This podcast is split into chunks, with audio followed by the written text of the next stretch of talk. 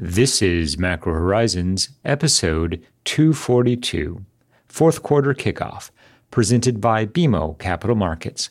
I'm your host, Ian Lyngen, here with Ben Jeffery and Vail Hartman to bring you our thoughts from the trading desk for the upcoming week of October 2nd. With the new iPhone running hot, Taylor Swift, apparently a huge fan of Kansas City, not the Fed, and 10 year yields closer to 5% than to 4%, it's been an exciting end to the third quarter, and it's clear that the fourth quarter will decide the game.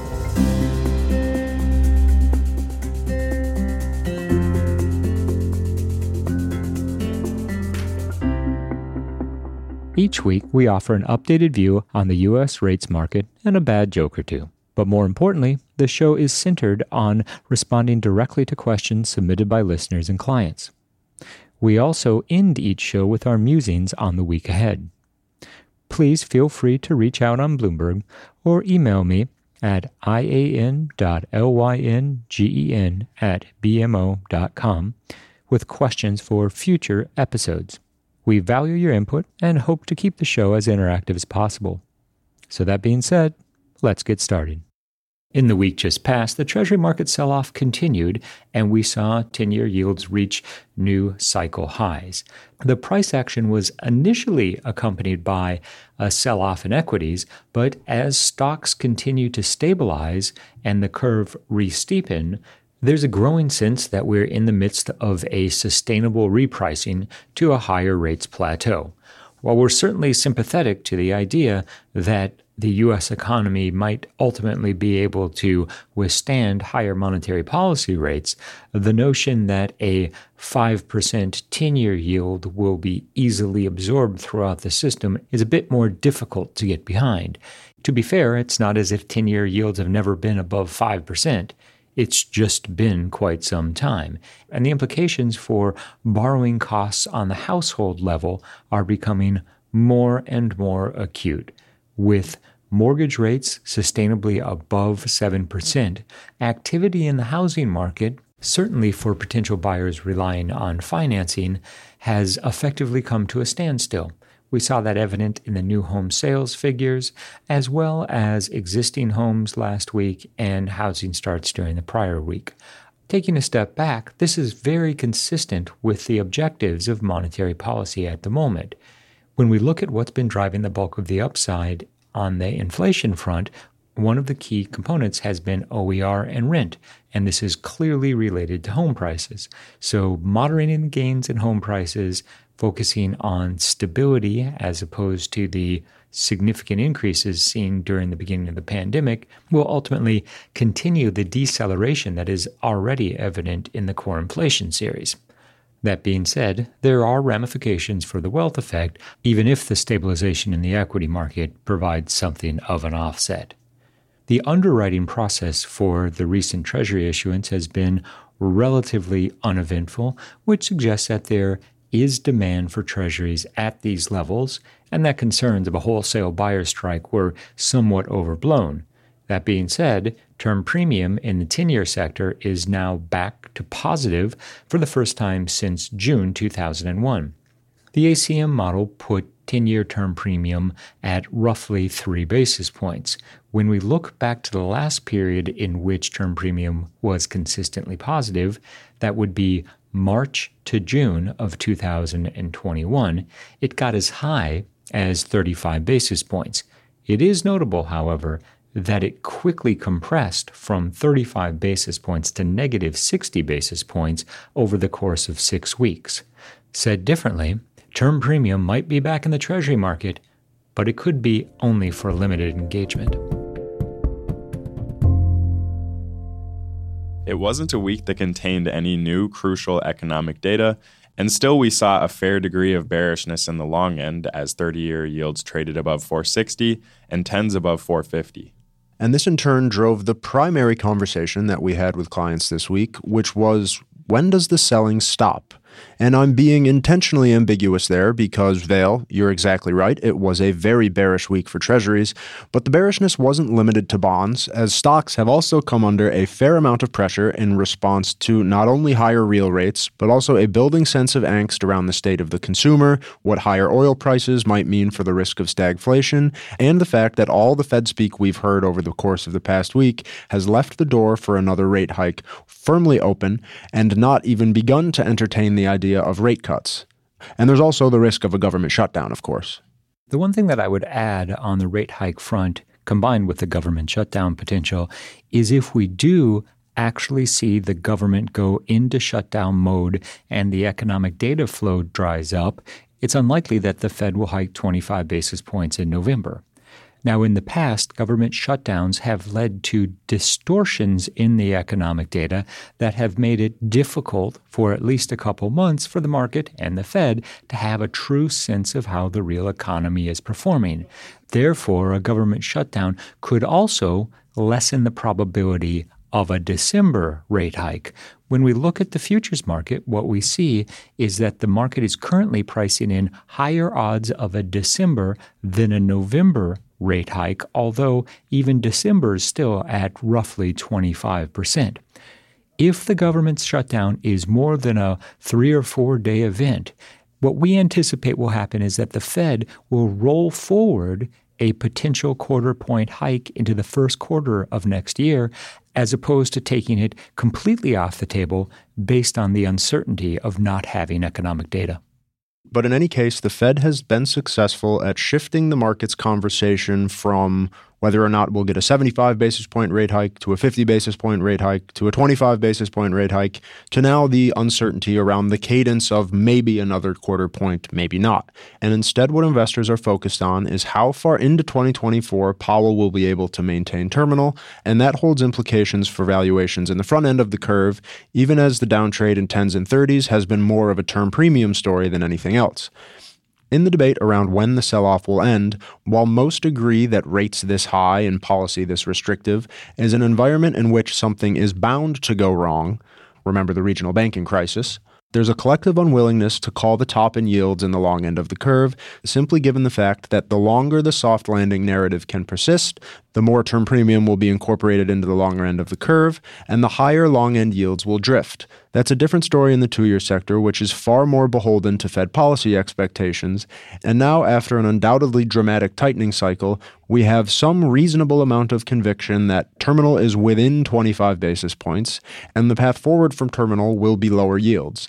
So that means further bearishness in the two year sector certainly isn't impossible, but it will be limited relative to the rally potential in the event something goes wrong wrong.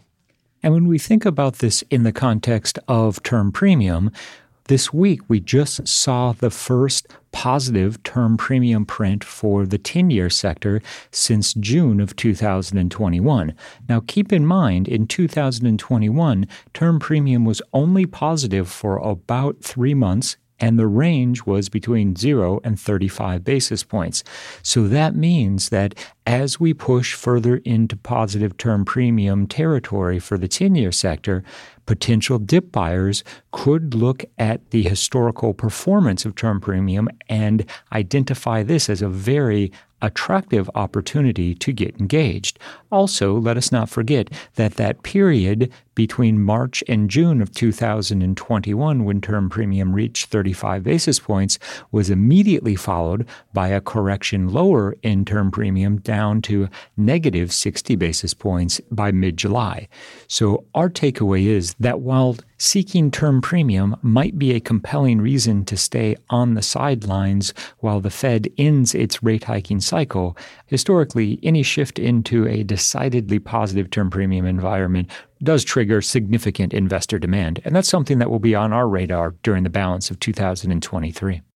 And the primary reason that we're of the mind that term premium can't stay positive for long has to do with the fact that despite all that has changed in the world over the course of the last decade, treasuries remain the benchmark safe haven asset and exhibit something of an insurance product quality that is somewhat unique among financial assets. So, as one thinks about the distribution of risk around the forward path of the labor market, the forward path of growth, both in the US but also globally, That means that the term premium that quote unquote should be incorporated in treasuries is lower than it would be for, say, corporate debt.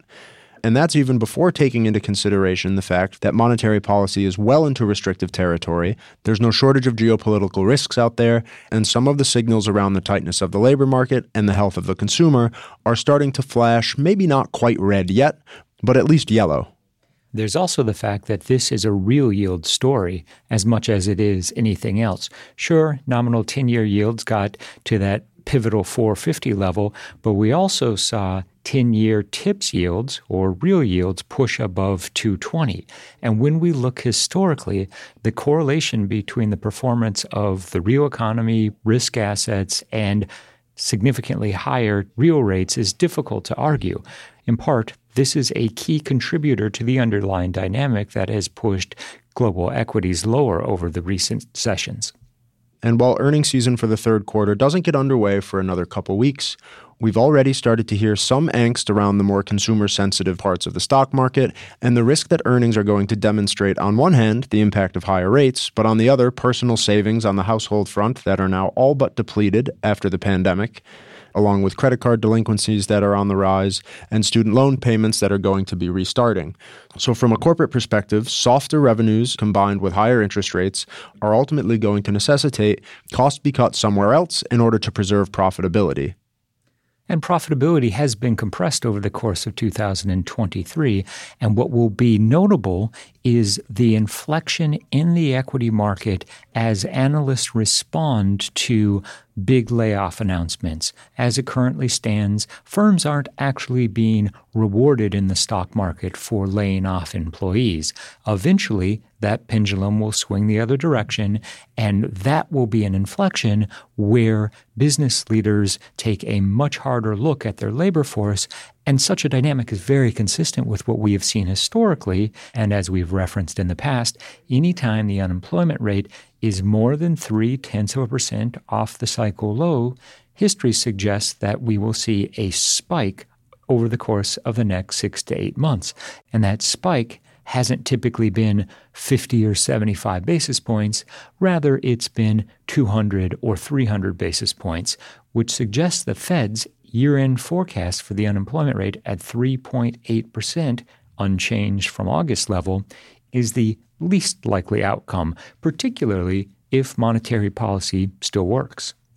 And talking about real rates, the labor market, the efficacy of monetary policy, there's also the real growth component of all of this as well, and the susceptibility of real yields at these levels to any shock that runs counter to the notion that the economy is going to glide to a soft landing and be able to avoid a true recession. What I mean by true recession is not negative real growth that's simply a function of higher inflation, like we saw last year, but instead a consumption led slowdown that's a result of softer wage gains, a weaker labor market, and individuals being forced to pull back as a result of the developments of the economy.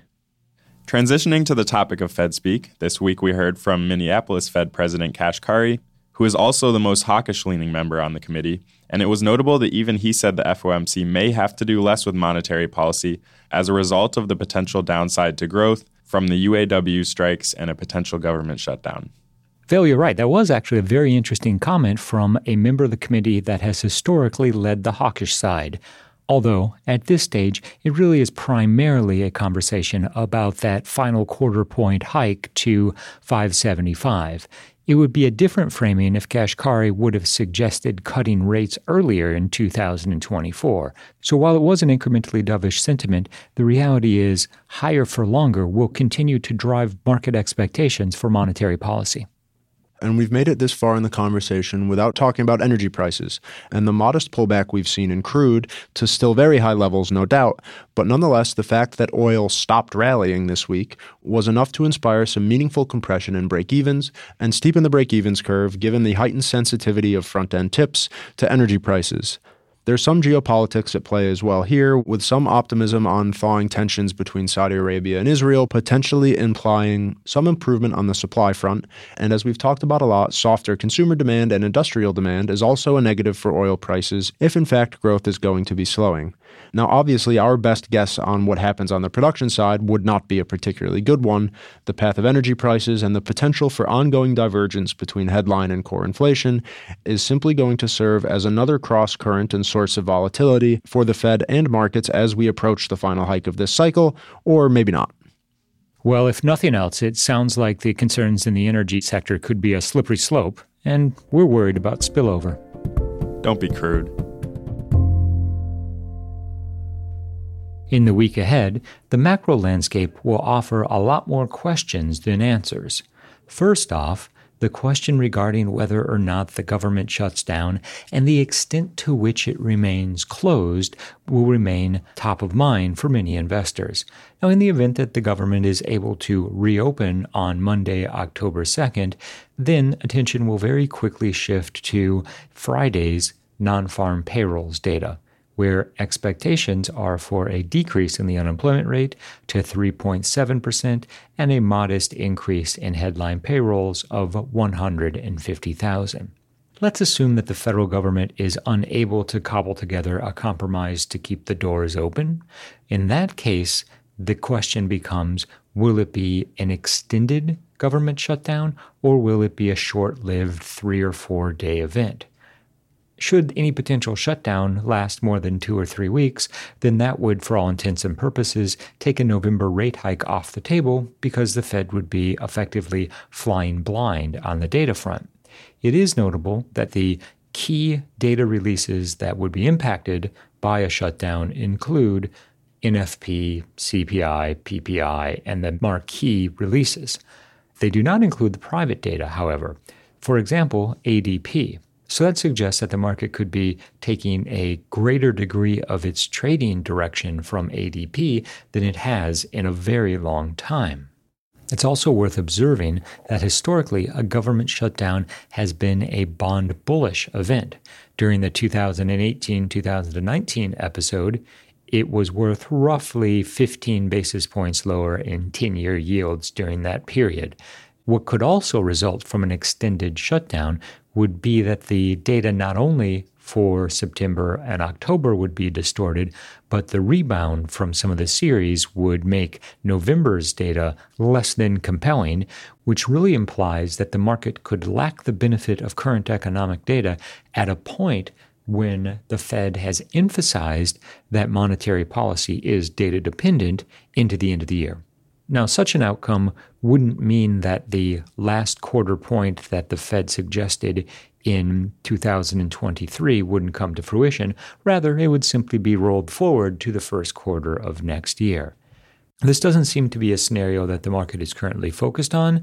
However, at the end of the day, it's very clear that it all comes down to Congress's willingness to come to some agreement on the budget if nothing else then simply a stopgap that would buy a few more weeks of negotiation. We're also watching the price action itself very closely for any indication of what appears to be a pretty significant breakout that's underway has triggered not only meaningful technical levels, but also potentially brought in otherwise sidelined buyers. Thus far, we see no evidence of anyone willing to stand in front of the move. We've reached the point in this week's episode where we'd like to offer our sincere thanks and condolences to anyone who has managed to make it this far. As we contemplate a government shutdown, we cannot help but recall that during the last shutdown, the failure to pay TSA workers was the ultimate inflection point. Perhaps random searches of any member of Congress traveling commercial are in order. Who knows? They could turn up a few extra dollars or gold bars to avoid a work stoppage. Thanks for listening to Macro Horizons. Please visit us at bmocm.com backslash macro horizons. As we aspire to keep our strategy effort as interactive as possible, we'd love to hear what you thought of today's episode. So please email me directly with any feedback at ian.lyngen at bmo.com. You can listen to this show and subscribe on Apple Podcasts or your favorite podcast provider. This show and resources are supported by our team here at BMO, including the FIC Macro Strategy Group and BMO's marketing team. This show has been produced and edited by Puddle Creative. The views expressed here are those of the participants and not those of BMO Capital Markets, its affiliates, or subsidiaries. For full legal disclosure, visit bmocm.com slash macrohorizons slash legal.